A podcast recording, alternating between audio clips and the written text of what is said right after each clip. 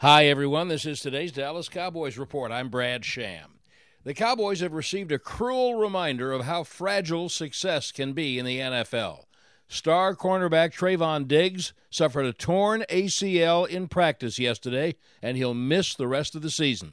The Cowboys will have to carry on without Diggs starting Sunday in Arizona.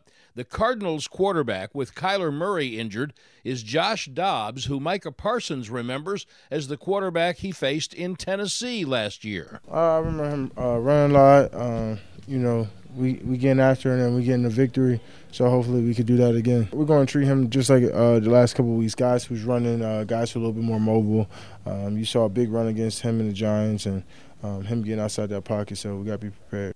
The Cowboys take on the 0 2 Cardinals in Arizona Sunday at 325 Central Time. That's today's Cowboys Report. I'm Brad Sham.